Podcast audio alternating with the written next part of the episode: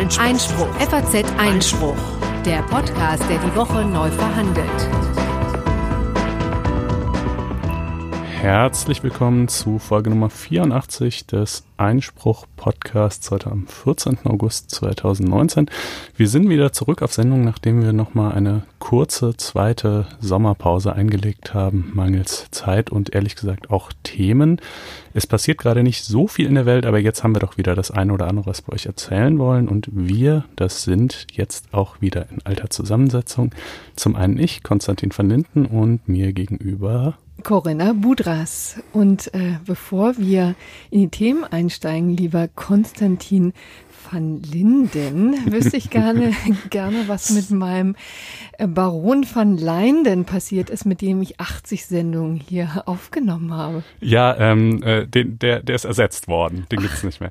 Nee, äh, ist dir ja sofort aufgefallen. Nee, ähm, ich äh, habe äh, geheiratet, wie du ja weißt. Ja. Ähm, die Hörer aber noch nicht wissen. Still und heimlich vor äh, vier Wochen und ähm, meine Frau hat meinen Nachnamen angenommen, aber sie meinte nur unter der Bedingung, dass ich ihn Van Linden ausspreche, ähm, was zwar sozusagen äh, den holländischen Wurzeln nicht ganz entspricht, aber man kann es ja halten, äh, wie man mag und ähm, darüber möchte ich keinen Ehestreit losbrechen. Insofern äh, also in Zukunft Van Linden statt Van Linden. Ja, dann werde ich mich da auch dran gewöhnen, lieber van Linden und ähm, schöne Grüße an die holde Gattin an dieser Stelle. Und dann kommen wir gleich mal äh, zu den Themen. Wir widmen uns am Anfang der Sendung dem Soli, also den Solidaritätsabschlag, der 1991 eingeführt wurde und eigentlich seitdem komplett äh, ja, umstritten ist und auch schon lange abgeschafft gehört. Vielleicht kann ich das mal viele, findest du augenscheinlich ja, auch. Genau, wenn man länger drüber nachdenkt. So, und das wollen wir nachher ein bisschen vertiefen, auch was das für verfassungsrechtliche Implikationen hat. Dann hat der BGH die Mietpreisbremse in Hessen gekippt und Konstantin van Linden wird uns jetzt mal genau erklären. Ja, ich muss ein bisschen üben. Wird uns genau erklären, warum eigentlich. Und dann geben wir mal wieder echte Lebenshilfe in Sache Entschädigung bei Flugreisen. Und diesmal kann ich das das aus eigener Anschauung auch ähm, berichten und etwas äh, mit konkreten Vorschlägen garnieren. Bist du irgendwo gestrandet, oder? Ja, in ah. Florenz. Ja. Gut, äh, es gibt schlimmere Orte. Ja, genau. Das war dann auch ganz schön, aber die Abwicklung war doch etwas holprig, möchte ich mal sagen. Aber dazu später mehr. Und dann haben wir noch einen, ähm, ja, einen Beitrag in unserer losen Serie. Was macht eigentlich die Bundesregierung den ganzen Tag? Da gehört übrigens auch der Soli dazu, fällt mir gerade auf. Aber äh, neben der dem der Abschaffung des Soli äh, will, hat sie auch oder will sie reformieren die Strafprozessordnung und äh, die DNA-Analyse erweitern. Und darüber sprechen wir natürlich auch. Und dann haben wir selbstverständlich das gerechte Urteil. Ja. Genau, das ist uns gerade noch in den Schoß gefallen. Ähm, gut, aber legen wir erstmal los äh, mit dem Soli. Äh, irgendwie auch immer ein emotional besetztes Thema, habe ich das Gefühl. Äh, was ist das denn überhaupt? Äh, seit wann gibt es den? Warum gibt es ihn und warum soll es ihn bald nicht mehr geben? Ja, also den gibt es ähm, seit 1991 mit äh, Unterbrechung, mit einer Unterbrechung, wurde eben nach der Wiedervereinigung 1990 eben eingeführt, auch zum, zur Aufpäpplung äh, von Ost den ostdeutschen Bundesländern. Ne? Wir erinnern uns, da war die DDR sozusagen kurz vorm wirtschaftlichen Abgrund, kurz vor der Pleite und ähm, um das sozusagen hier äh, zusammenzuführen äh, zu einem blü zu blühenden Landschaften, wie Bundeskanzler Kohl das damals formulierte, brauchte es natürlich Geld und dafür war dann der Soli eben vorgesehen. Ja, auch ein schöner Titel eben dieser Solidaritätszuschlag ist es ja. Nebenbei aber auch noch, wenn ich mich recht entsinne, um den Irak zu bombardieren. Oder? Sehr richtig. Dann haben wir natürlich nicht selbst bombardiert, aber wir haben uns natürlich, ähm, es ging um den Zweiten Golfkrieg und da hat sich die, in, in der gleichen Zeit ähm, fand das eben statt und da hat eben die Bundesrepublik sich an den Kosten beteiligt, die natürlich auch enorm waren und äh, auch dafür wurden dann eben Teile dieser Einnahmen benutzt. So, und ähm, dann, der war befristet, ähm, tatsächlich dann auch nur ein Jahr, roundabout. Und dann wurde er wieder eingeführt 1995 und dann auch ganz klar gekoppelt eben an äh, die Aufpäppelung ähm, der ostdeutschen Bundesländer ähm, der neuen Bundesländer und ähm, unbefristet eingeführt. Äh, vielleicht noch mal was zur Höhe. Also zunächst wurde eingeführt eben in Höhe von 7,5 Prozent der Einkommensteuer und äh, dann die zweite Runde, wo war etwas günstiger für den Steuerzahler. Das waren dann nämlich nur 5,5 Prozent. Aber die werden eben Jahr für Jahr seitdem abgebucht. Hm. Ja, wer sich für diese ganze Historie, die wir hier umrissen haben, interessiert, der kann das auch schön nachlesen in einem Text von dem Kollegen Hendrik Wiedewild, den wir in die Show Notes packen. Der hat sich da mal durch die Archive gewühlt und ähm, ja mit dem mit dem Mythos aufgeräumt, äh, dass der Soli äh, nur befristet sein sollte. Er war in seiner zweiten Form, wie du schon gesagt hast, unbefristet, aber trotzdem natürlich gewissermaßen zweckgebunden und ähm, dieser Zweck äh, könnte man sagen, ist doch inzwischen mal erfüllt. Ja, und letztendlich ist es auch ein Vorhaben, was die Bundesregierung jetzt in ihrer neueren Konstellation in der Großen Koalition eben auch schon sich vorgenommen hat, steht auch im Koalitionsvertrag, dass man das ähm, bis zwei, ja, 2021 jetzt durchbringen äh, möchte, also abschaffen möchte, zumindest in weiten Teilen.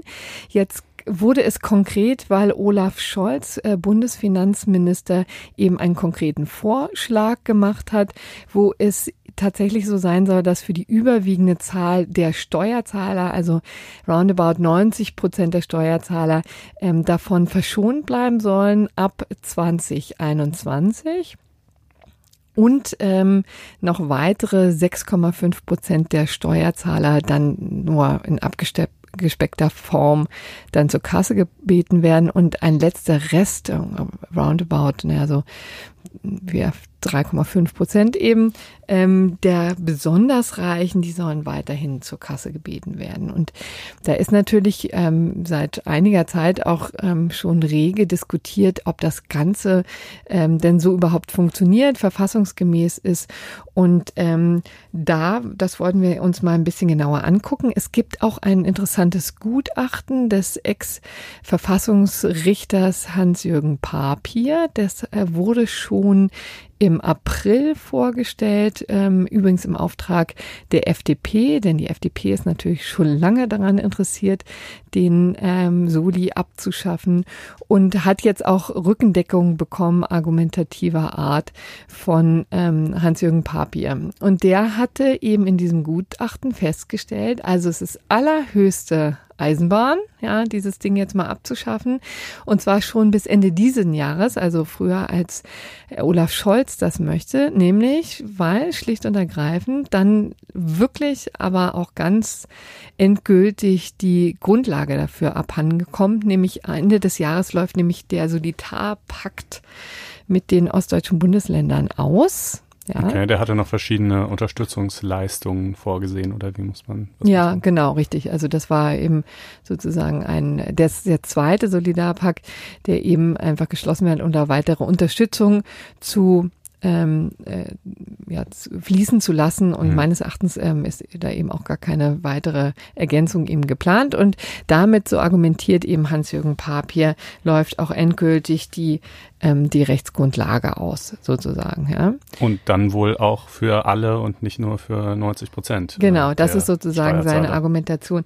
Ich finde es auch wirklich, wenn man sich ein bisschen näher damit beschäftigt, auch ganz ähm, spannend, wie er das ähm, argumentiert. Also einer, einerseits sagt er natürlich, also das ist eine Ergänzungsabgabe, ne, die ja zulässig ist, durchaus äh, auch festgelegt in Artikel 106 äh, des Grundgesetzes.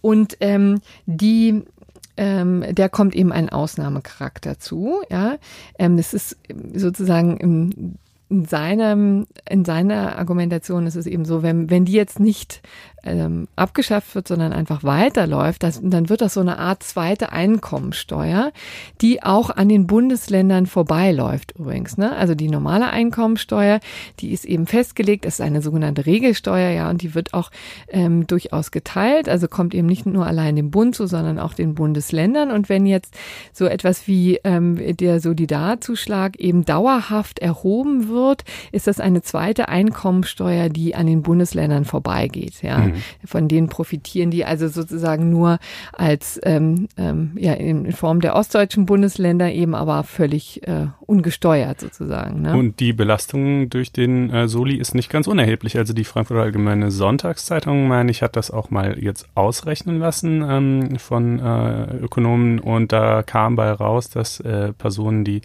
äh, ihr Einkommen alleine veranlagen, glaube ich, bis zu 1800 Euro im Jahr einsparen, wenn sie in Soli nicht mehr zahlen müssen und ja. äh, Ehepaare, die gemeinsam veranlagen, dann bis zu 3000 und irgendwas Euro. Also äh, schon durchaus eine spürbare Menge Geld. Ja, und umgekehrt natürlich auch wahnsinnige Einnahmen auf der Seite des Bundes, ne, mhm. sind äh, jedes Jahr knapp äh, 20 Milliarden Euro, die da ähm, in den Staatssäckel fließen. Und das ist natürlich ordentlich Geld, was die Bundesregierung natürlich ganz gern weiter hätte, ja, mhm vom Prinzip her. Aber es ist, wird eben immer schwieriger, das ähm, zu argumentieren. Interessant übrigens auch, also, dass jetzt, was jetzt die Abschmelzung angeht, beziehungsweise die Staffelung. Also es ist das, was jetzt ähm, Herr Scholz Plan sieht ja so aus, eben, dass die meisten Leute komplett entlastet werden, also gar nicht ähm, ähm, gar nicht mehr mit dem Solidaritätszuschlag behelligt werden.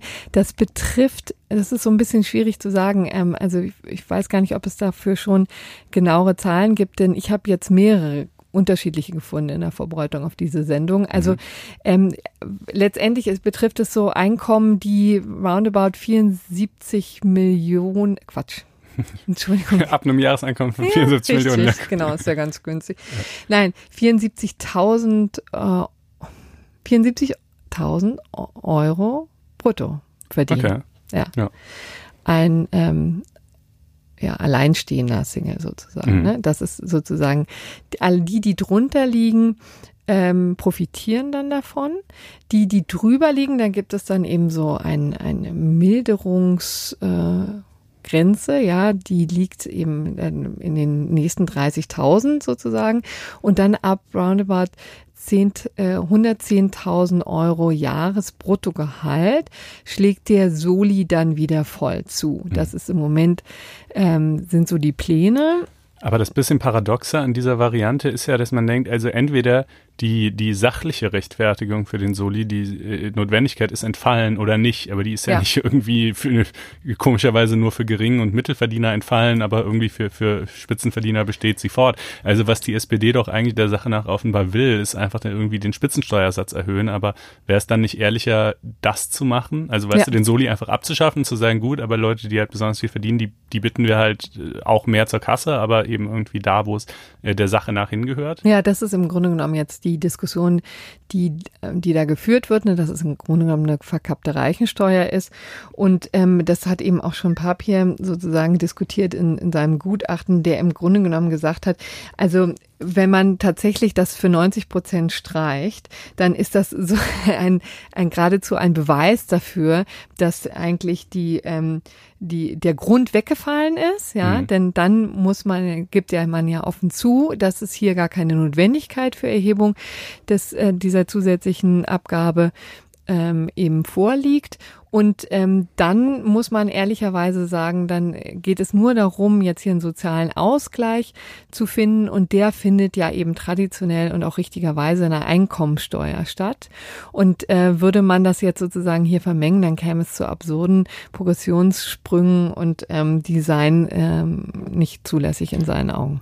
Die SPD will wahrscheinlich sich da einfach Verhandlungsmasse sichern für einen politischen Kuhhandel, der dann darauf hinauslaufen soll, dass am Ende vielleicht der Soli doch komplett abgeschafft wird, aber im Gegenzug sie irgendein Element ihrer sozialpolitischen Agenda äh, durchgedrückt bekommen, ähm, könnte ich mir vorstellen. Ja, das könnte sein. Ich meine, letztendlich ist natürlich jetzt in dieser ganzen Klimadebatte ja auch die Frage, wie finanziert man das eigentlich? Also jetzt stehen ja eine ganze Menge Vorschläge im Raum, ja.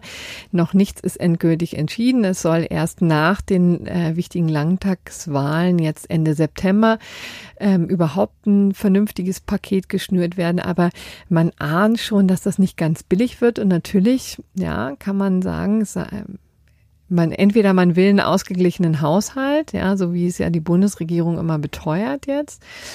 Ähm, oder man, ähm, dann braucht man aber tatsächlich noch eine Zusatzabgabe, ja, weil anders lässt sich das wahrscheinlich nicht finanzieren. Das mhm. muss man ehrlicherweise schon an dieser Stelle mal konstatieren, ja, und dann wird man sehen, wie es weiterläuft. Also letztendlich, ich meine, auch das wäre natürlich die ehrlichere Variante, wenn man jetzt mal den Soli endlich abschafft, ja, und ähm, dann vielleicht eine Klimaabgabe noch. Was ähm, auch immer, genau, aber einfach so dieses einführt. Mitschleppen von Altlasten und, und Umetikettieren äh, zu neuen Zwecken, das äh, ist ein bisschen unbefriedigend, zu, äh, genau.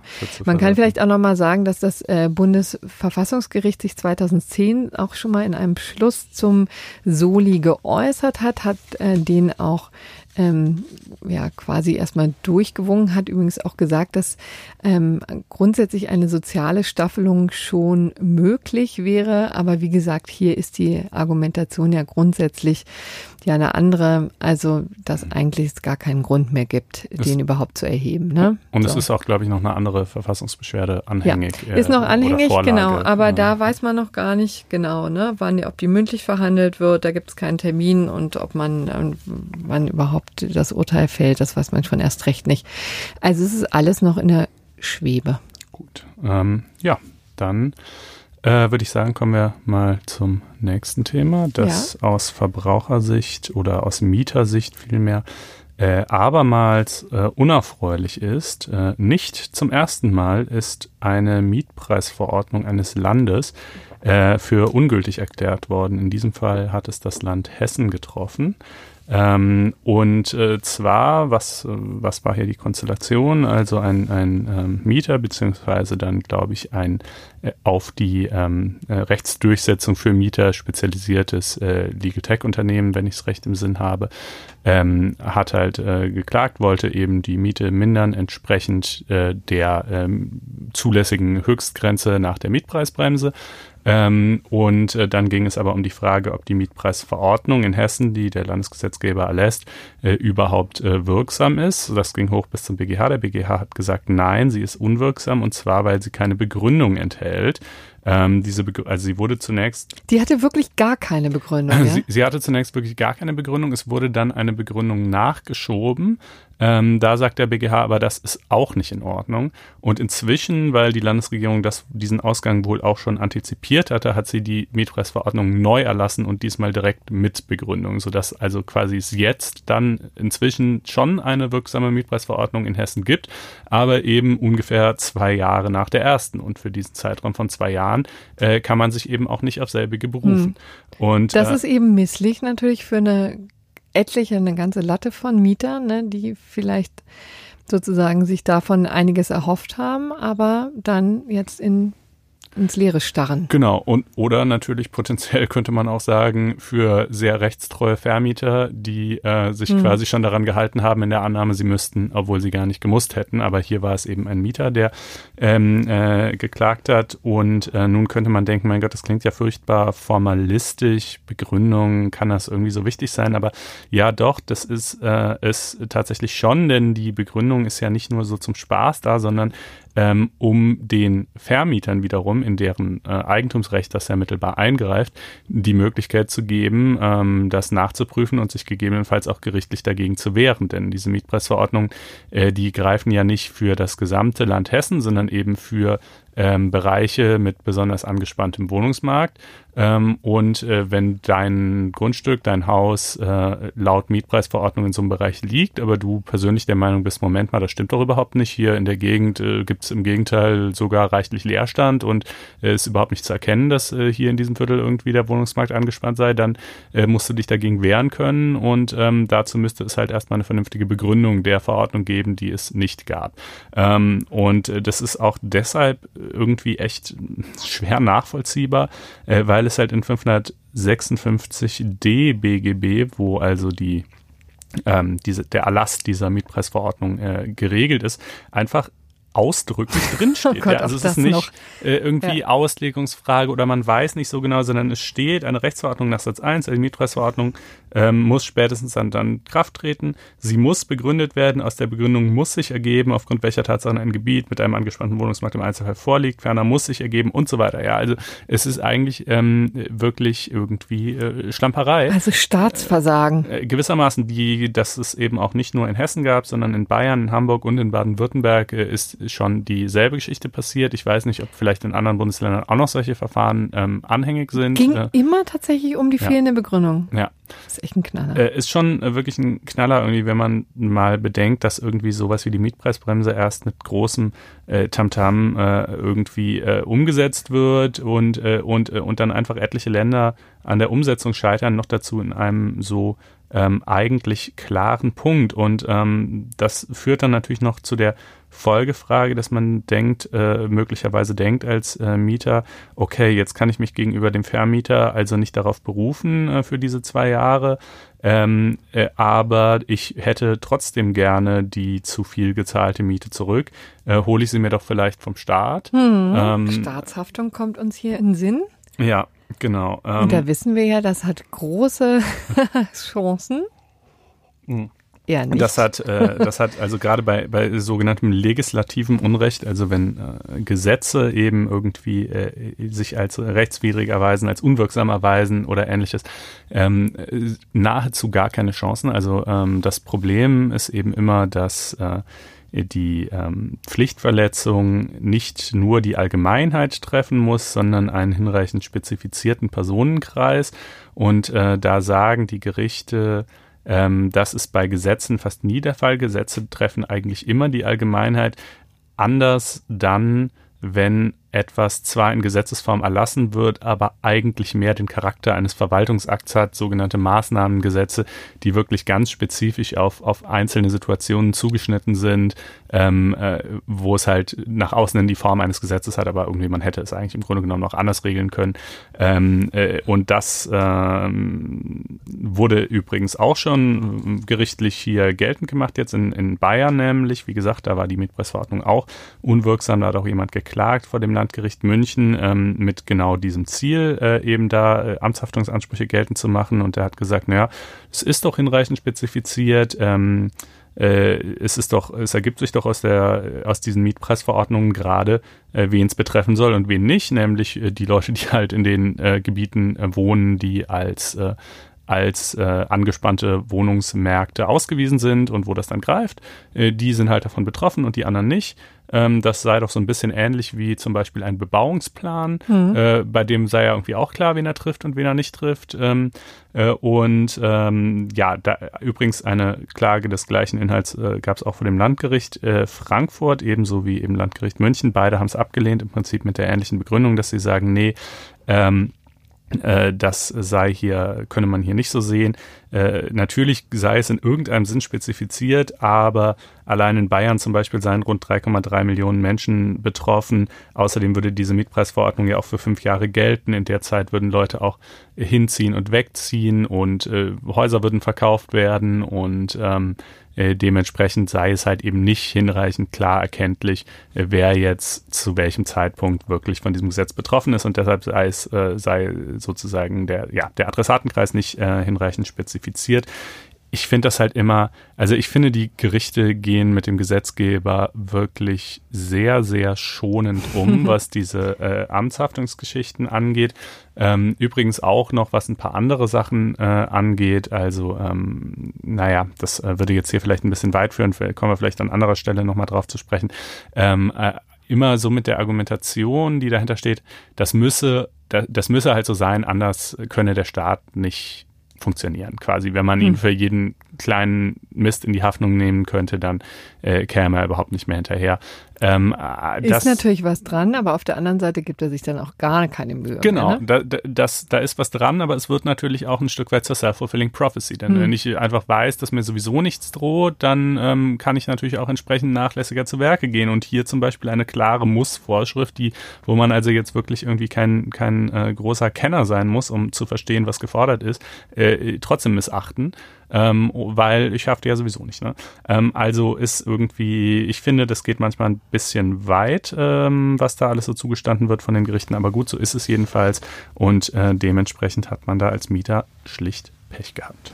So, aber jetzt, um das sozusagen nochmal zu einem glücklichen Ende zu bringen. Also die, also Hessen hat ja reagiert, ja. ne? Und es ist jetzt schon, glaube ich, seit Juni eine mhm, neue Verordnung genau. in Kraft. Das heißt jetzt, nun gut, äh, man weiß immer noch nicht, ob die den Gerichten standhalten würde, aber jedenfalls hat man jetzt man bessere hoffen. Karten. Ja. Okay. Genau. Als Mieter jedenfalls. Jo. Ähm, gut, dann kommen wir jetzt ähm, zum äußerst praktischen Reiserecht. Das ist ja auch eine meiner Lieblingsmaterien und jetzt, wie gesagt, ja auch mal an eigener, ähm, am eigenen Leibe gespürt. Ähm, ist ja übrigens wie beim Verkehrsunfall, ne? Letztens, äh, letztendlich, ne? Also wenn es da mal kracht, weiß man auch nicht so genau, was man machen soll. Und wenn man mal wie wir strandet mhm. in Florenz, äh, dann äh, bohrt man auch in der Nase. So im Weiß Sinne. nicht. Ja. Genau, aber ähm, ähm, deswegen äh, machen wir jetzt natürlich auch mal wieder ein bisschen Lebenshilfe. Ne? So, also wir gucken erstmal auf den Bundesgerichtshof. Der hat ähm, eine Präzisierung vorgenommen, nämlich was den Schadensersatz angeht wenn tatsächlich ein Flug annulliert wird und man womöglich verspätet dann eben ankommt. Hier in, es waren zwei Fälle, wo es tatsächlich die Hinreise betraf. Ne?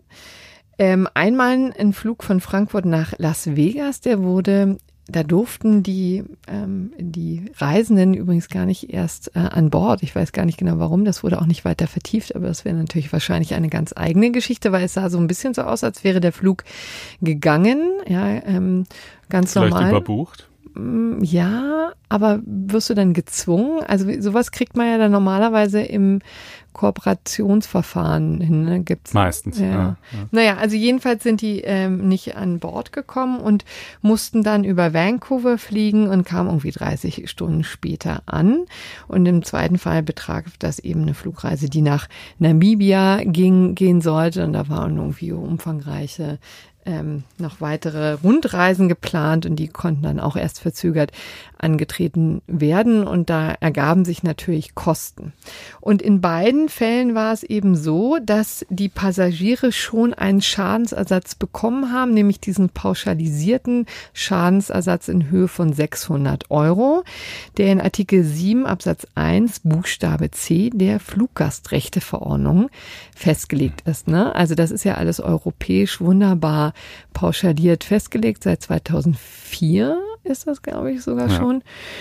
Und ähm, da gibt es eben ähm, je nach Länge der Strecke und deswegen ja auch Länge der Reise einen pauschalisierten Schadensersatz. Und zwar eben ab Verspätungen von drei Stunden und natürlich dann erst recht bei Annullierung. Ich sag's vielleicht nochmal, 250 Euro bei Flügen, die eine Entfernung betreffen von 1500 Kilometer oder weniger. Dann 400 Euro bei ähm, längeren Flügen zwischen 1500 und 3500 Kilometer und dann eben diese 600 Euro bei Flügen größerer Entfernung. Muss natürlich immer in Bezug zu Europa ähm, vorliegen, ist ja klar. Ne? Mhm. Ähm, so, und äh, letzteres hatte ja gegriffen. Übrigens, das nochmal als Einschub, funktioniert natürlich nicht bei außergewöhnlichen Umständen, die die Fluglinie nicht zu vertreten haben, also nicht bei Unwetter, ja, mhm. wie in unserem Fall, Gewitter. Und Naturkatastrophen, Vulkanausbrüche und so oder ein Radarausfall, das gilt auch nicht. Und Streik, ne? das ist ja auch immer ein beliebter ähm, Punkt. Ähm, hier allerdings hatten die äh, insofern Glück, als dass sie eben die 600 Euro pro Person ähm, abgreifen konnten. Und dann war, hatten sie aber noch in Rechnung gestellt, so ähm, ja, angefallene Miet- und Hotel, Mietwagen und Hotelkosten, ja, ähm, die, das wollten die alles sozusagen extra haben. Und was der BGH jetzt festgestellt hat, ähm, ein für alle Mal, ist, dass das eben nicht geht. Also, dass dieser pauschalisierte ähm, Schadensersatz soll eben genau diese Fälle abdecken. Wenn es das nicht tut, ja, dann, wenn die Kosten darüber hinausgehen, dann werden natürlich die darüber hinausgehenden Kosten ähm, äh, beglichen. Aber Nicht beides. Nicht beides, genau. Also tatsächlich hier hatten die insofern noch Glück, dass offensichtlich die zusätzlichen Hotelkosten und Mietwagen und alles Mögliche ähm, dann drunter waren. Also sie haben eigentlich ein bisschen was verdient, muss man ehrlicherweise ja. sagen. Und ähm, also insofern. Äh, das tut man ja meistens, es sei denn, man hat ein sehr teures Hotel gebucht. Ja. Aber klar, die Idee beim Schadensrecht ist ja nicht, äh, den Geschädigten besser zu stellen, als er andernfalls gestanden hätte, äh, sondern nur in Anführungsstrichen eben den Schaden zu kompensieren. Ähm, dieser pauschalierte europäische Schadensersatzanspruch, naja, der sozusagen, der spart halt bürokratischen Aufwand und läuft dann manchmal schon auf eine Besserstellung hinaus. Jetzt so bei 600 Euro normalerweise kostet ja ein Tag Urlaub nicht so viel, es sei denn, wie gesagt, man äh, hat irgendwie sehr exquisite äh, Vorlieben und finde ich auch voll okay, weil es gibt ja sozusagen jenseits des rein finanziellen Schadens auch einfach noch äh, die Position Ärger, ja. ähm, äh, die nicht zu vernachlässigen ist. Ähm, Familienstreitigkeiten, ja. ja. Aber eben Nervenzusammenbrüche. Nach, ja, aber eben nach deutschem Schadensrecht erstmal den kompletten finanziellen Schaden und dann noch den pauschalierten Schadensersatzanspruch obendrauf. Das geht nicht. Genau, das wäre dann überkompensiert. Vielleicht noch als kleiner Einschub. Also das hat der BGH jetzt entschieden, weil das so ein älterer Fall war, wo das noch unklar war, ja, mhm. aber inzwischen ist es eben so, dass die Pauschalreiserichtlinie da das ziemlich klar gemacht hat und dass sie jetzt auch überführt wurde in deutsches Recht in Paragraph 651p. P, oh Mann, ja, bald BGB. gehen in die Buchstaben aus. Ne? Genau, ist eben tatsächlich ähm, schon festgelegt, dass es da so eine Verrechnung geben muss, ja, zwischen diesem pauschalisierten und dem tatsächlichen. So, mhm. also alles nur, ähm, was darüber hinausgeht. Jetzt komme ich aber zu meinem Leb Lebenshilfeaspekt, denn denn was ich jetzt ja eben gesagt habe, ähm, dass das Ganze nur gilt, wenn die, ähm, wenn die Fluglinie Schuld an dem Desaster hat, dann, ähm, das ist sozusagen nur ein Teil der Wahrheit. In unserem Fall, das kann ich jetzt mal aus dem Nähkästchen plaudern, war es eben so, großes Gewitter in Florenz, als wir fliegen wollten, an einem Samstag. Und ähm, dann ähm, wollten wir schon, also wir wollten einchecken, weil es immer hieß, der geht trotzdem und dann wurden wir schon mit Verpflegungsgutscheinen äh, versorgt und dann wird man ja auch schon ein bisschen unruhig als Gast, weil das machen die natürlich nicht aus Nächstenliebe, sondern im Zweifel, weil sie müssen. Und deswegen jetzt hier auch mal der Hinweis, bei Gewitter zum Beispiel, wenn dann annulliert werden muss, hat man natürlich trotzdem Anrecht auf zum Beispiel Betreuungskosten, ja. Also und dann ähm, äh, fällt darunter eben auch so eine Snacks, ja, mhm. die dann eben äh, bezahlt werden oder eben auch eine oder mehrere Übernachtungen im Hotel, eben je nachdem, was man sozusagen braucht, in dem Fall, wo man gestrandet okay, ist. Okay, also die ja. kriegst du auch, äh, ja. obwohl die Airline nichts dafür kann, dass äh, es halt blitzt und ja. donnert. Okay. Genau, also das sind so verschuldensunabhängige Betreuungsleistungen so. Und der Punkt ist eben einfach, was man, und jetzt komme ich zu, zu, der Frage, was man eigentlich tut, wenn man, wie wir jetzt in den ähm, Flug schon eingecheckt hat, dann sitzt man wahnsinnig lange auf dem Rollfeld und dann wird der auf einmal annulliert. Ähm, was macht man dann? Man geht natürlich, holt erstmal sein Gepäck, aber man tut, äh, man, man reiht sich tunlichst nicht in die lange Schra äh, Schlange von Leuten ein, die dann darauf warten, dass man von der Reise, von der Fluglinie betreut wird und verfrachtet wird und dass die sich um einen kümmern, sondern man muss in der, in der Hotline anrufen, ja. Also was dann nämlich bei uns tatsächlich passiert ist. Also äh, die Fluglinie hat tatsächlich uns dann auch umgehend umgebucht, ja. Mhm. Und das wurde einem dann mitgeteilt. Also es waren dann 150 Passagiere, die dann in einer langen Schlange am Schalter standen und von einer einzigen armen Mitarbeiterin dann ähm, betreut wurden und wo dann Umbuchungen äh, organisiert werden mussten und Hotelübernachtung und alles Mögliche. Das haben die dann schon alles gemacht. Aber die Idee war dann sozusagen, dass alle nach Bologna verschifft werden sollen, also abends, ne? Ähm, und zwar mit einem mit einem Bus. Ja, dort wurde dann ein Hotel ähm, reserviert und da wurde man dann eingecheckt und am nächsten Abend konnte man dann von Bologna nach ähm, in dem Fall war es eben Frankfurt, zurückfliegen. Also ein Riesenaufwand, anderthalb Stunden Busfahrt und äh, Riesenwarterei, bis die Schlange dann sozusagen am Ende ist. Ähm, es geht natürlich, man kann sich auch selber kümmern, also Hotline anrufen. Die hatten uns dann umgebucht auf einen nächsten Flug am nächsten Tag in Florenz. Das heißt, wir konnten wenigstens da bleiben. Das Hotel haben wir uns auch selber besorgt ähm, und auch erstmal selber vorgestreckt und aber die Zusage bekommen, dass sie es begleichen. Okay, So. ja, okay. Und Ich- hast du dich dann auch noch an das gerechte Urteil von ja, vor einigen Folgen wirklich erinnert? Die Äh, ganze Zeit. Das war wirklich, ist ja auch mein allerliebstes ähm, gerechtes Urteil. Wir haben es aber nicht ähm, ausprobiert. Das war ja das, wenn sich hier treue Hörer vielleicht noch erinnern. Da sind ja ähm, die beiden, die dann betroffen waren, ja noch fürstlich essen gegangen und haben Champagner, Sorbet, Drinks irgendwie ähm, gebechert. Irgendwie eine Dinnerrechnung von 250 Euro oder so und, und irgendein deutsches Gericht, weiß nicht, irgendein Das Amt oder- Amtsgericht Düsseldorf hat Ja, das ja, ja.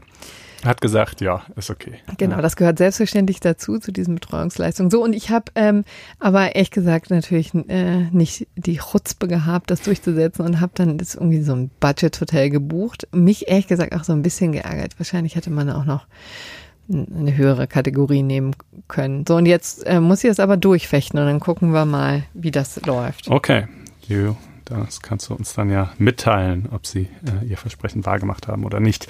Ähm, gut, dann würde ich sagen, wir kommen zum nächsten, oder?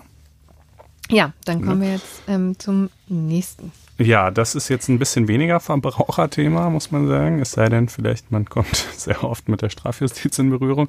Ähm, äh, es geht um die Reform des Strafverfahrens. Äh, da liegt jetzt seit äh, ungefähr einer Woche ein äh, Entwurf aus dem Bundesjustizministerium vor, der eine ganze Menge von Dingen ähm, ja, beinhaltet, äh, die wir einfach vielleicht mal Punkt für Punkt äh, durchgehen können. Ich fange mit den nicht ganz so brisanten Sachen an und wir steigern uns. Ähm, also nicht ganz so brisant, aber trotzdem äh, wichtig ist sicherlich die Angleichung der maximal zulässigen Verfahrensunterbrechung an die Vorschriften des Mutterschutzes. Das äh, klingt vielleicht erstmal äh, nach einer komischen Verbindung. Dahinter steht folgendes. Äh, ein Strafverfahren, wenn es äh, läuft, wenn es in der Hauptverhandlung ist, ähm, darf maximal für drei Wochen, in manchen Fällen glaube ich für bis zu vier Wochen, je nach Konstellation, äh, wenn vorher schon viel verhandelt worden ist, unterbrochen werden. Das heißt, da muss quasi in einer relativ dichten Taktung ein Verhandlungstermin auf den nächsten folgen, äh, damit das nicht so endlos zerfasert und irgendwie die Richter auch quasi drin bleiben. Ja, und ähm, das äh, Auch um die Belastung für den Angeklagten natürlich zu. auch das natürlich ne, Beschleunigungsmaxime. Ähm, und äh, das kann aber zu einem echten Problem werden, wenn eine Richterin äh, beteiligt ist an dem Verfahren und diese schwanger wird, beziehungsweise dann ein Kind kriegt. Denn das Mutterschutzgesetz sieht vor, äh, dass man mindestens acht Wochen nach der Entbindung und manchmal, wenn es irgendwie bestimmte medizinische Komplikationen gab, sogar noch länger, nicht arbeiten darf. Und ähm, es hatte sogar mal ein, das heißt also deutlich länger, als, als das Verfahren unterbrochen werden darf. Ähm, weil was kann man dann machen? Entweder kann man von Anfang an einen Ergänzungsrichter dabei Mhm. gehabt haben, dann ist es kein Problem. Allerdings hat man das halt in aller Regel nicht, weil das natürlich sozusagen auch zusätzliche Ressourcen bindet und in der Regel setzen die Gerichte halt eben nur so viele Leute drauf, wie man üblicherweise braucht und, und kalkulieren nicht mit solchen Eventualitäten. Und ähm, man kann natürlich auch einfach, wie es eine Richterin äh, vor einigen Jahren getan hat, dann ungefähr drei Wochen nach der Entbindung halt trotzdem äh, einen Verhandlungstermin ansetzen. Es gibt dann auch äh, äh, sogenannte, ich, ah, ich habe das äh, Fachwort vergessen, ich glaube Schiebetermin oder so ähnlich Ja, heißt das. Also da passiert dann sozusagen nicht viel, ja, da wird dann nur quasi kurz eröffnet und wieder geschlossen, so ungefähr, ja. Ähm, äh, das hatte, das fand, wie gesagt, statt ähm, und äh, das wurde aber vom BGH aufgehoben. Der hat gesagt, äh, die, die Vorschriften des Mutterschutzgesetzes, Hm. die nicht, also man könnte ja denken, die, die dienen nur dem Schutz der Richterin, ähm, aber der Angeklagte kann sich auf einen solchen Verstoß nicht berufen, weil dem kann es ja egal sein, wie lange der in Entbindung zurückliegt. Aber nein, der BGH hat gesagt, das führt tatsächlich dann auch dazu, dass das Gericht in dem Moment fehlerhaft besetzt ist, wo die Ja, ja. Frau. Ich finde das äh, auch äh, nachvollziehbar, ja. ja, also ich, ich ja, ich, ich weiß halt nicht, wie viel das mit dem Angeklagten zu tun hat, aber anyway, es war jedenfalls so. Also kurzum, ähm, tatsächliches Problem, ähm, wenn, wenn äh, Richterinnen in vielleicht langen, aufwendigen Verfahren schwanger wurden, drohte das äh, die ganze Sache zu kippen und äh, das soll sich jetzt eben ändern, indem äh, die maximale Dauer der Verfahrensunterbrechung äh, angepasst wird ähm, äh, für solche Fälle an die Vorschriften des Mutterschutzgesetzes. Das scheint mir durchaus sinnvoll zu sein. Ähm, dann ähm, zweiter Punkt, äh, der, ja, sagen wir mal, zumindest wahrscheinlich bei Strafverteidigern und, und Staatsanwaltschaft äh, halbwegs äh, Einigkeit herrschen dürfte, äh, ist die Begrenzung der Anzahl der Nebenklagevertreter. Ne? Nebenkläger führen nicht die Anklage, sind aber sozusagen tendenziell auf Seiten der Anklage im Verfahren beteiligt und vertreten die Interessen der Opfer. Ähm, und äh, das ist ein Rechtsinstitut, das in den letzten Jahren äh, vielfach eher gestärkt wurde, ähm, weil man halt gesagt hat, es ist wichtiger, wichtig, die Opferperspektive einzubringen und so weiter. Aber es hat halt mitunter schon doch etwas übertriebene Ausmaße angenommen. Im NSU-Verfahren gab es sage und schreibe 58 äh, Nebenklägeranwälte. Ja, gut, manche haben nur stumm dabei gesessen, aber andere haben auch sich wahrscheinlich so etwas pflichtschuldig irgendwie ähm, äh, das Gefühl gehabt, jetzt auch irgendwie was tun zu müssen für ihr Geld und, und wieder andere haben natürlich auch tatsächlich sinnvolle Sachen getan, aber in Summe treibt es die Dauer und auch die Kosten des Verfahrens natürlich enorm in die Höhe. Äh, und ähm, jetzt, wenn ich es richtig verstehe, kann man sich zwar natürlich immer noch so viele Nebenklagevertreter äh, nehmen, wie man möchte, aber ähm, äh, vom Gericht beigeordnet und äh, wird nur noch einer pro Opfer, in der mhm. Regel jedenfalls, Ausnahmefälle vorbehalten, ähm, was dann letztlich mit der Frage zu tun hat, wer zahlt den Spaß am Ende.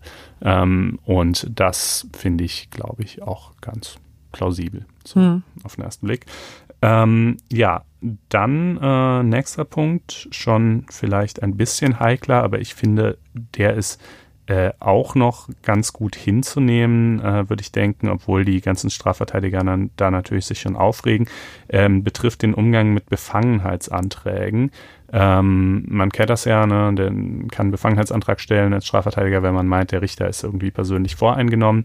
Äh, diese Befangenheitsanträge haben sehr selten Erfolg aber äh, während ein Befangenheitsantrag in der Schwebe ist, äh, also gestellt worden ist, aber noch nicht entschieden wurde, äh, darf nur sehr eingeschränkt weiterverhandelt werden, nämlich spätestens zu Beginn der übernächsten Sitzung, wenn ich mich recht entsinne, äh, muss darüber entschieden worden sein. Und wenn jetzt zum Beispiel in einem großen Verfahren äh, dicht terminiert ist, zum Beispiel immer Dienstag, Mittwoch, Donnerstag, Dienstag zu Sitzungsbeginn wird der Befangenheitsantrag gestellt, ähm, dann kann halt quasi am Donnerstag nicht mehr verhandelt werden, ähm, es sei denn, es wäre mhm. bis dahin bereits darüber entschieden worden. Das wiederum ist aber vielfach nicht praktikabel.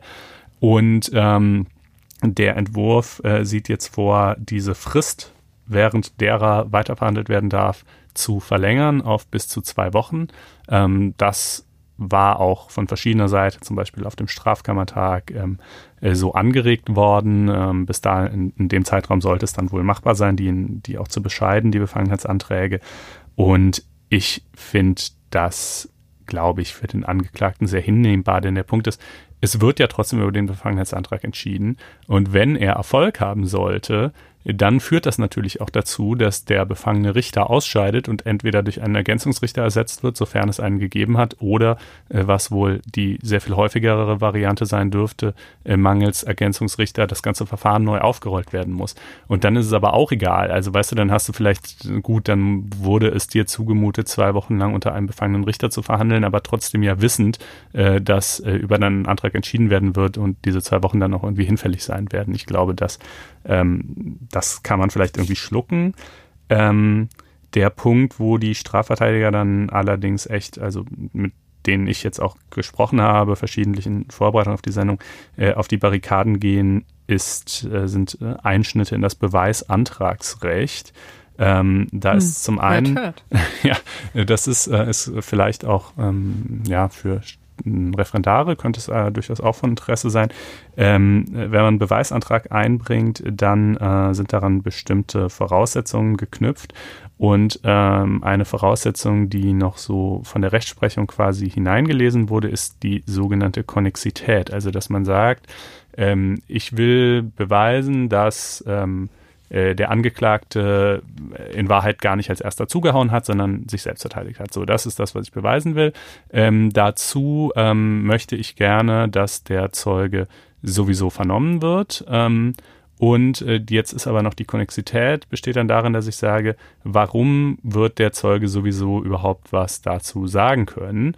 Ähm, also wenn ich jetzt nämlich zum Beispiel als Zeugen sowieso irgendwie einen Teppichhändler aus äh, Indien irgendwie benenne, ja, und der Streit war in der Düsseldorfer Altstadt, dann ist das nicht ohne weiteres nachvollziehbar und man könnte den üblen Verdacht gewinnen, dass ich einfach nur durch die Benennung eines Zeugen, der kaum zu erreichen ist, irgendwie das Verfahren äh, verschleppen möchte. Ja, also diese, das ist im Ansatz auch ähm, sinnvoll, ja, und ist jetzt ähm, im Gesetz auch festgeschrieben, aber es äh, gibt dann so, so ähm, schwierige Abgrenzungen von dieser einfachen Konnexität, die ich gerade beschrieben habe, äh, zu der sogenannten erweiterten Konnexität, die ähm, eher die Frage betrifft, woher weiß ich, dass der Zeuge, den ich benenne, das wirklich so bezeugen kann. Ja, also mhm. wenn ich, also zum Beispiel, äh, um, um bei dem Beispiel zu bleiben, Steigerei in der Altstadt, ähm, ich benenne den Zeugen, ich weiß, der war da, der hat was gesehen, ich vermute, dass der bestätigen wird, dass mein, dass mein Mandant in, in äh, Notwehr gehandelt hat,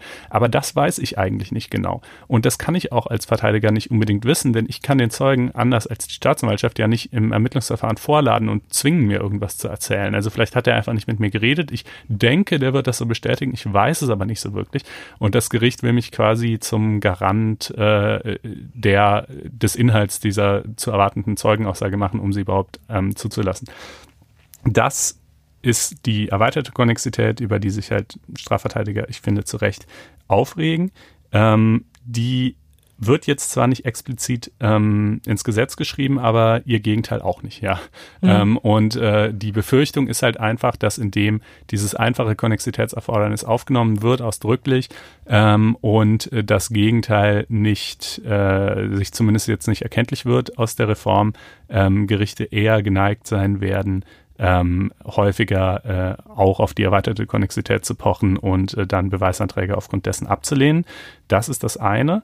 Und das zweite ähm, ist auch ein bisschen technisch, aber auch ja wichtig im Ergebnis.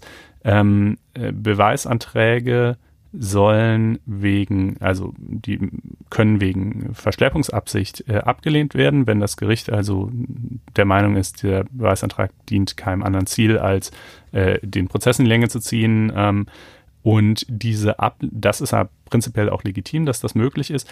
Ähm, diese Ablehnung soll jetzt aber auch keinen Beschluss mehr erforderlich machen, ähm, und das wiederum führt dazu, dass die Rechtsschutzmöglichkeiten dagegen eingeschränkt sind. Man kann dann zwar trotzdem noch eine Rechtsbeschwerde erheben, die wiederum wird dann aber in der Regel extrem knapp beschieden ähm, und ohne größere Begründung, was es dann wiederum auch schwierig macht für, da, für das Revisionsgericht, diese Entscheidung noch nachzuprüfen. Also lange Rede, kurzer Sinn die Ablehnung von Beweisanträgen wegen angeblicher Verschleppungsabsicht wird schon noch nachprüfbar sein, aber nur hm. eingeschränkt nachprüfbar. Und das öffnet natürlich Tür und Tor vielleicht für einen, für einen, für einen Richter eben einfach als lästig empfundene Beweisanträge abzubügeln mit dem Motto, ach komm, ne, da kann eh nichts bei rauskommen. Hm. Und, ähm, und das finde ich schon auch bedenklich. Also weil das, und ich glaube, das ist noch nicht mal unbedingt in böser Absicht von, den, von, von dem Gericht, aber es ist, es ist ähm, vielfach erforscht und ja auch psychologisch naheliegend, dass äh, im Strafverfahren es starke Schulterschlusseffekte zwischen Polizei, Staatsanwaltschaft und Strafgericht mhm. gibt. Das also quasi ist ein, ein bestimmtes Narrativ, ein bestimmter Verdachtsmoment davon, wie es wohl gewesen sein wird. Ähm, den fassen schon die Polizisten. Diesem Verdacht folgend werden die Ermittlungen ausgerichtet. Diesen Verdacht übernimmt die Staatsanwaltschaft. Diesen Verdacht, diesen Verdacht übernimmt in der Tendenz auch das Gericht, indem es die Anklage nämlich zur Hauptverhandlung zulässt und damit ja schon bestätigt, dass es eine Verurteilung zumindest für durchaus möglich hält. Ja, denn nur dann lässt es die Sache ja überhaupt zur Hauptverhandlung zu.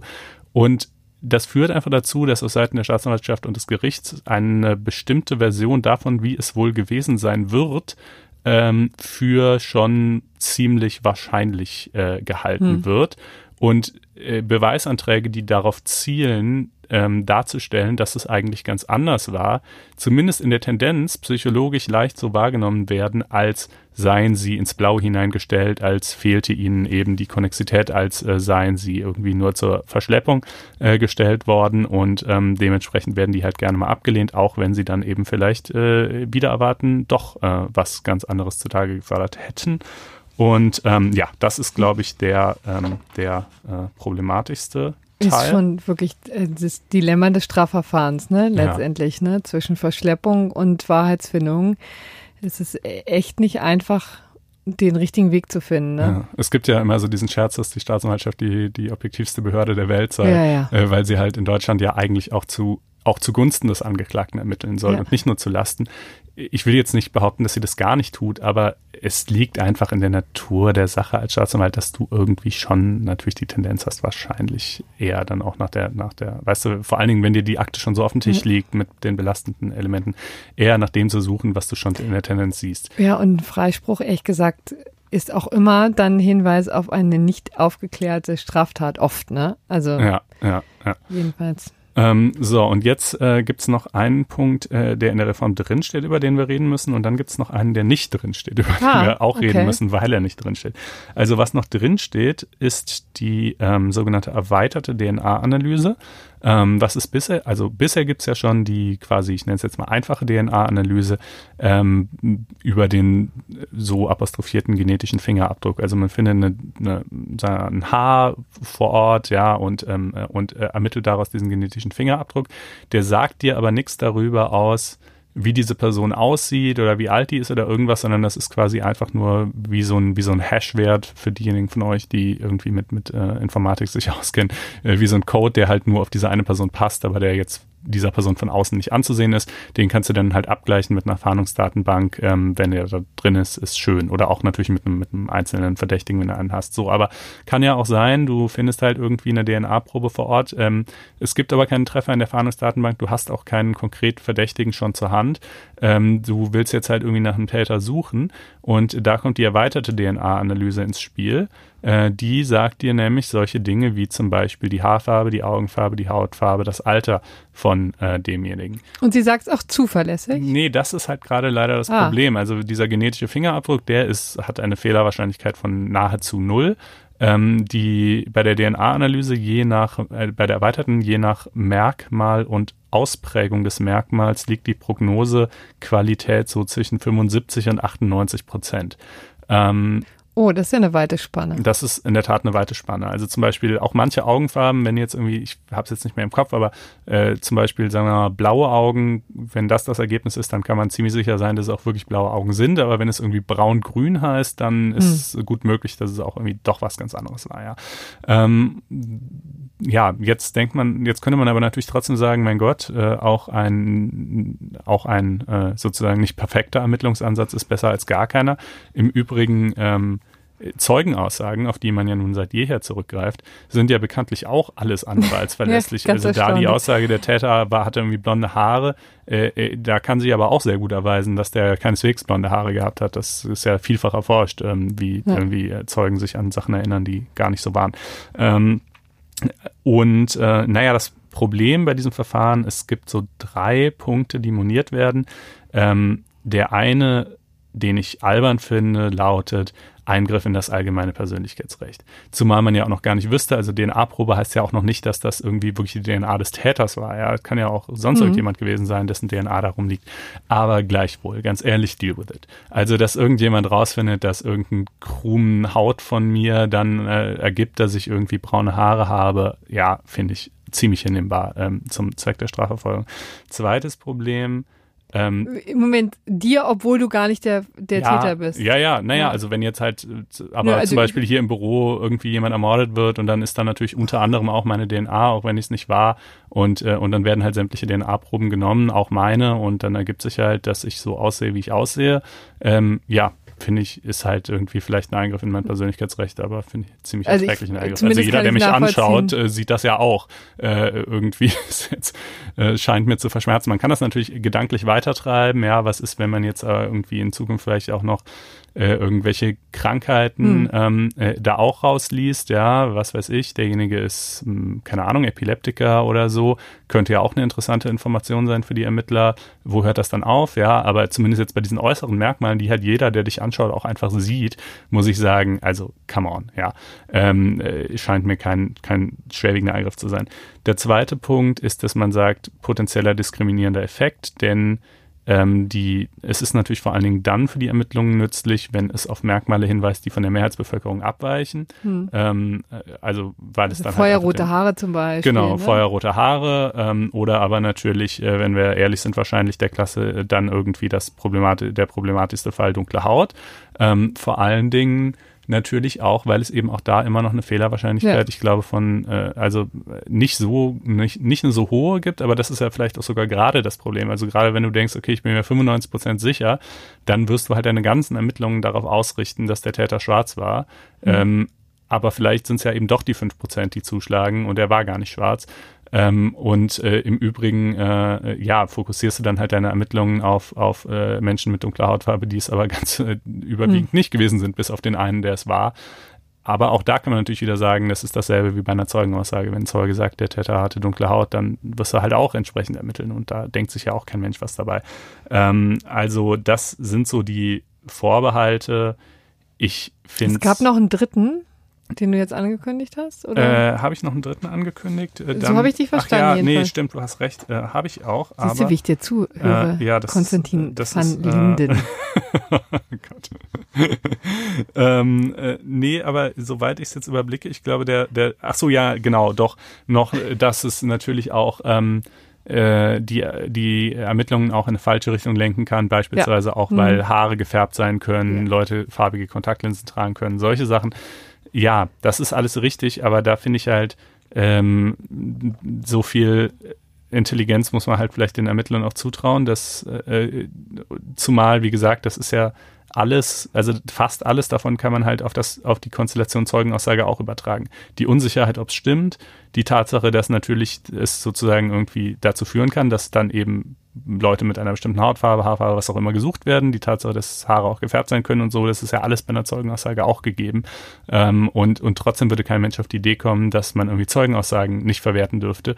Äh, und ähm, äh, dementsprechend äh, scheint mir das schon irgendwie ein, ein plausibles Vorgehen So, und das hast ja nicht nur du entschieden, sondern offensichtlich auch die Bundesregierung, denn das waren ja die, die Beweggründe und die Kritikpunkte, die jetzt im Vorfeld geäußert wurden, aber offensichtlich sind die nicht, nicht gehört worden und mhm. dass die erwartete DNA-Analyse kommt jetzt. Ja, also ne? es ist ein bisschen nur in Anführungsstrichen der Referentenentwurf aus dem Bundesjustizministerium, aber es steht, wenn ich mich recht, ja, steht auch im Koalitionsvertrag drin, dass sie kommen soll. Ja.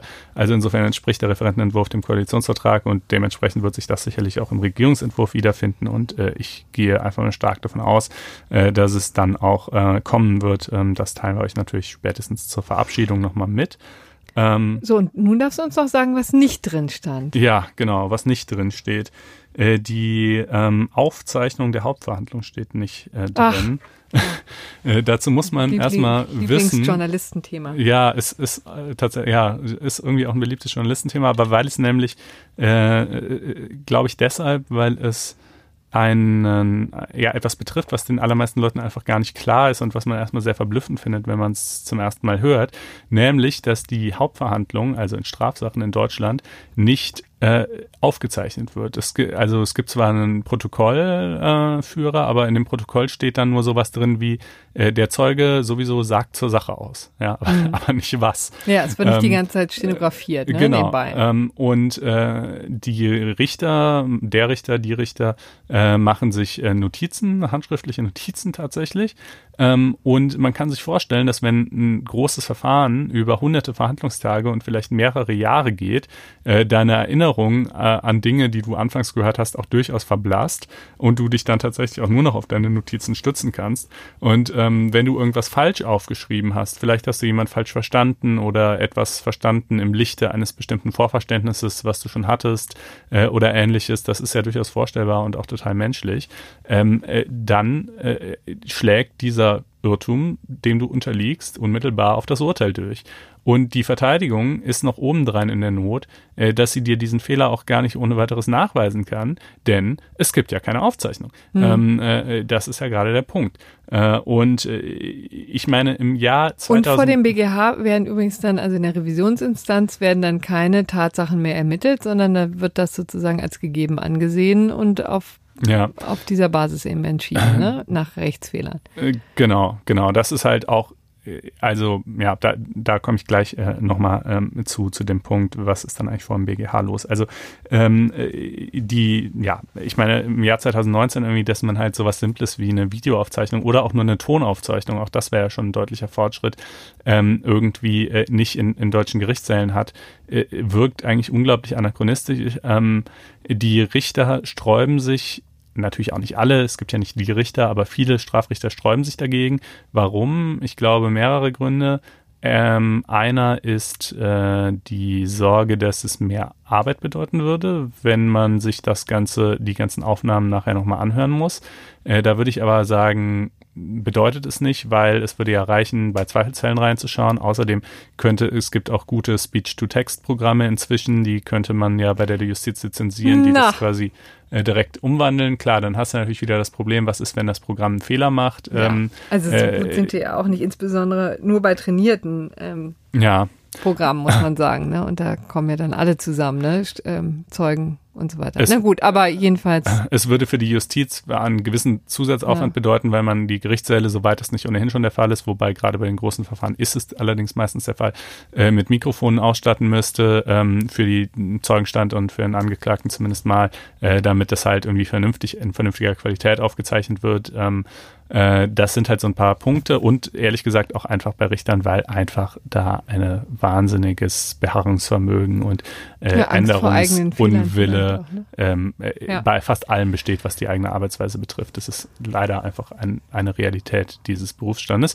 Ähm, und äh, naja gut, die Argumente dafür haben sich ja quasi sinngemäß schon aus dem ergeben, was ich gerade vorgetragen habe. Es gibt auch inzwischen wirklich aber auch prominente Fürsprecher, also Andreas Moosbacher, der äh, Richter am Bundesgerichtshof zum Beispiel, ähm, Bertram Schmidt, äh, deutscher Richter, der jetzt inzwischen am Internationalen Strafgerichtshof ist, wo alles mm, super in 4K aufgezeichnet wird, ähm, der also jetzt auch gemeint hat, quasi äh, äh, erst durch diese geänderte Perspektive sei ihm klar geworden, wie wahnwitzig das eigentlich ist, was hier in Deutschland praktiziert wird. Ähm, die die ähm, äh, Marie-Louise Graf Schlicker, ehemalige Hm. Referatsleitin im äh, Bundesjustizministerium, Also hat es das in deutlichen Worten. Äh, aber es hat es eben leider nicht geschafft. Genau, in es hat's nicht in den Entwurf Referenten- Nee, Re Referentenentwurf ist ja nicht, sondern Doch, doch, doch, Re- Referentenentwurf. Entschuldigung. Äh, es ist halt noch, äh, genau, also die, die Sorge war dann noch, führt das quasi dazu, dass dann in der Revision reihenweise auch Tatsachenfeststellungen angegriffen werden. Mhm. Dazu gibt es ein wirklich kilometerlanges Gutachten äh, von einem äh, Referatsleiter der, bei der Bundesanwaltschaft. Ähm, in den Details super komplex, aber das Ergebnis lautet, äh, nein, es wird zu keinem großen Problem. Es wäre gut habbar, handhabbar mit den derzeitigen Instrumenten des Also zu Prozessrechts. schade, dass es es nicht reingeschafft hat. Ja. Finden wir jedenfalls. Absolut. Gut, aber dann hätten wir jetzt die STPO-Reform ausreichend verhandelt. Ne? Ja. Und kommen nun äh, ganz kurz und knapp zum gerechten Urteil, das ähm, ich sehr hübsch fand, äh, weil es gefällt wurde vom Landgericht Frankfurt und zwar gegenüber dem italienischen Innenminister und stellvertretenden Ministerpräsidenten Matteo Salvini. Kein Ja. geringerer. Kein geringerer. So, und der hatte äh, ähnlich wie ja, viele andere äh, Politiker auch von Rang und Namen getwittert äh, wie ein Berserker. Ja. Ja, und zwar natürlich in der Causa Sea-Watch 3, über die wir ja hier auch schon länglich berichtet haben und dis darüber diskutiert haben.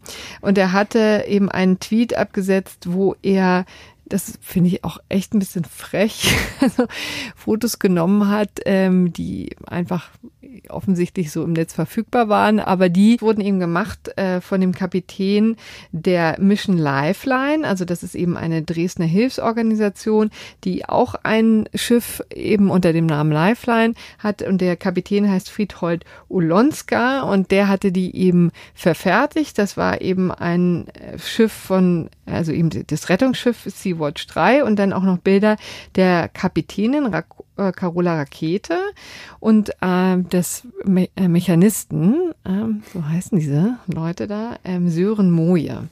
So, und also das war so eine Kombination von eben drei Fotos und da hat ähm, Salvini dann auch ordentlich abgeledert, ja, und das Gesagt, Ganze wie super er die findet. Ja, Gerne mal treffen würde. als Piratenschiff Wenn sie äh, doch nur mal vorbeikämen. Ja, und äußerte sich abfällig über Rakete und Moje. Und trotz mein, meines verlängerten Aufenthalts in Florenz, übrigens war ich jetzt nie in der Lage, das äh, korrekt zu übersetzen. Ich hätte vielleicht einfach äh, mal ein äh, entsprechendes Programm auf äh, im, im Netz Google oder sowas auch immer, Google Translate benutzen sollen, aber äh, hatte ich jetzt leider nicht am Schirm. So, und äh, da hat er ordentlich abgeledert, so, und ähm, das, da hatte sich der Kapitän, ähm, der Ulonska, dem, der Urheber quasi dieser Bilder, dagegen gewehrt und war eben vor dem Landgericht Frankfurt am Main auch durchaus erfolgreich. Ähm, nun muss man sehen, was das tatsächlich für Früchte trägt, ne, weil das Ganze ist jetzt eben so, dass er ihm verboten wird, das in Deutschland ähm, zu vertreiben, muss man ja ehrlicherweise sagen. Das Landgericht ist ja natürlich dann nur für Deutschland zuständig. Ähm, ist dann eine Frage, wie das sozusagen sich bei, bei mit der ja insbesondere mit der Vollstreckung ähm, dürfte ja. es ein bisschen schwierig werden. Und ähm, also angedroht ist dann ein Ordnungsgeld von bis zu 250.000 Euro bei zur Wiederhandlung. Ne? Also man ahnt, dass das Ganze eher symbolischer Natur ist. Ich habe eben auch mal geguckt, also diesen Tweet gibt es natürlich immer noch, ja, ist immer noch im Netz. Also es werden immer noch ähm, Urheberrechtsverletzungen begangen, ja, aber nichtsdestotrotz fanden wir einfach äh, das ein schönes, gerechtes Urteil dieser Woche. Ja, ist ja auf, auf Twitter und in Social Media auch, äh, ist die Urheberrechtsverletzung ja echt üblich, ne? Also, dass Leute Fotos teilen, die sie nicht selber gemacht haben, wo sie auch nicht die Rechte dran haben, weil sie einfach hübsch sind, meistens auch noch ohne Nennung des Urhebers. Äh, das kommt ja häufig vor. Manchmal ist den Urhebern auch egal. Ähm, aber in diesem Fall äh, nun gerade mal nicht. Naja, wir werden sehen, ob das sich wirklich auch wird vollstrecken lassen, aber finden es jedenfalls eine gerechte Entscheidung. Ja. Und ähm, weisen darauf hin, was wir bisher noch gar nicht getan haben, dass äh, es sehr schön wäre, wenn ihr auf faz.net-einspruch testen ginget und euch dort ein vierwöchiges kostenloses Probo-Abo Abo klicken würdet äh, zu dem ganzen flankierenden Programm, äh, das wir täglich im Internet so abfeuern. Ähm, Außerdem wäre es natürlich schön, wenn ihr uns eine Sternchenwertung im, äh, in der Apple Podcasts App gebt, die lila-weiße App auf eurem iPhone und wenn ihr uns Freunden und Bekannten weiterempfehlt. In diesem Sinne, macht's gut und bis kommende Woche. Ja, bis dann. Tschüss. Ciao.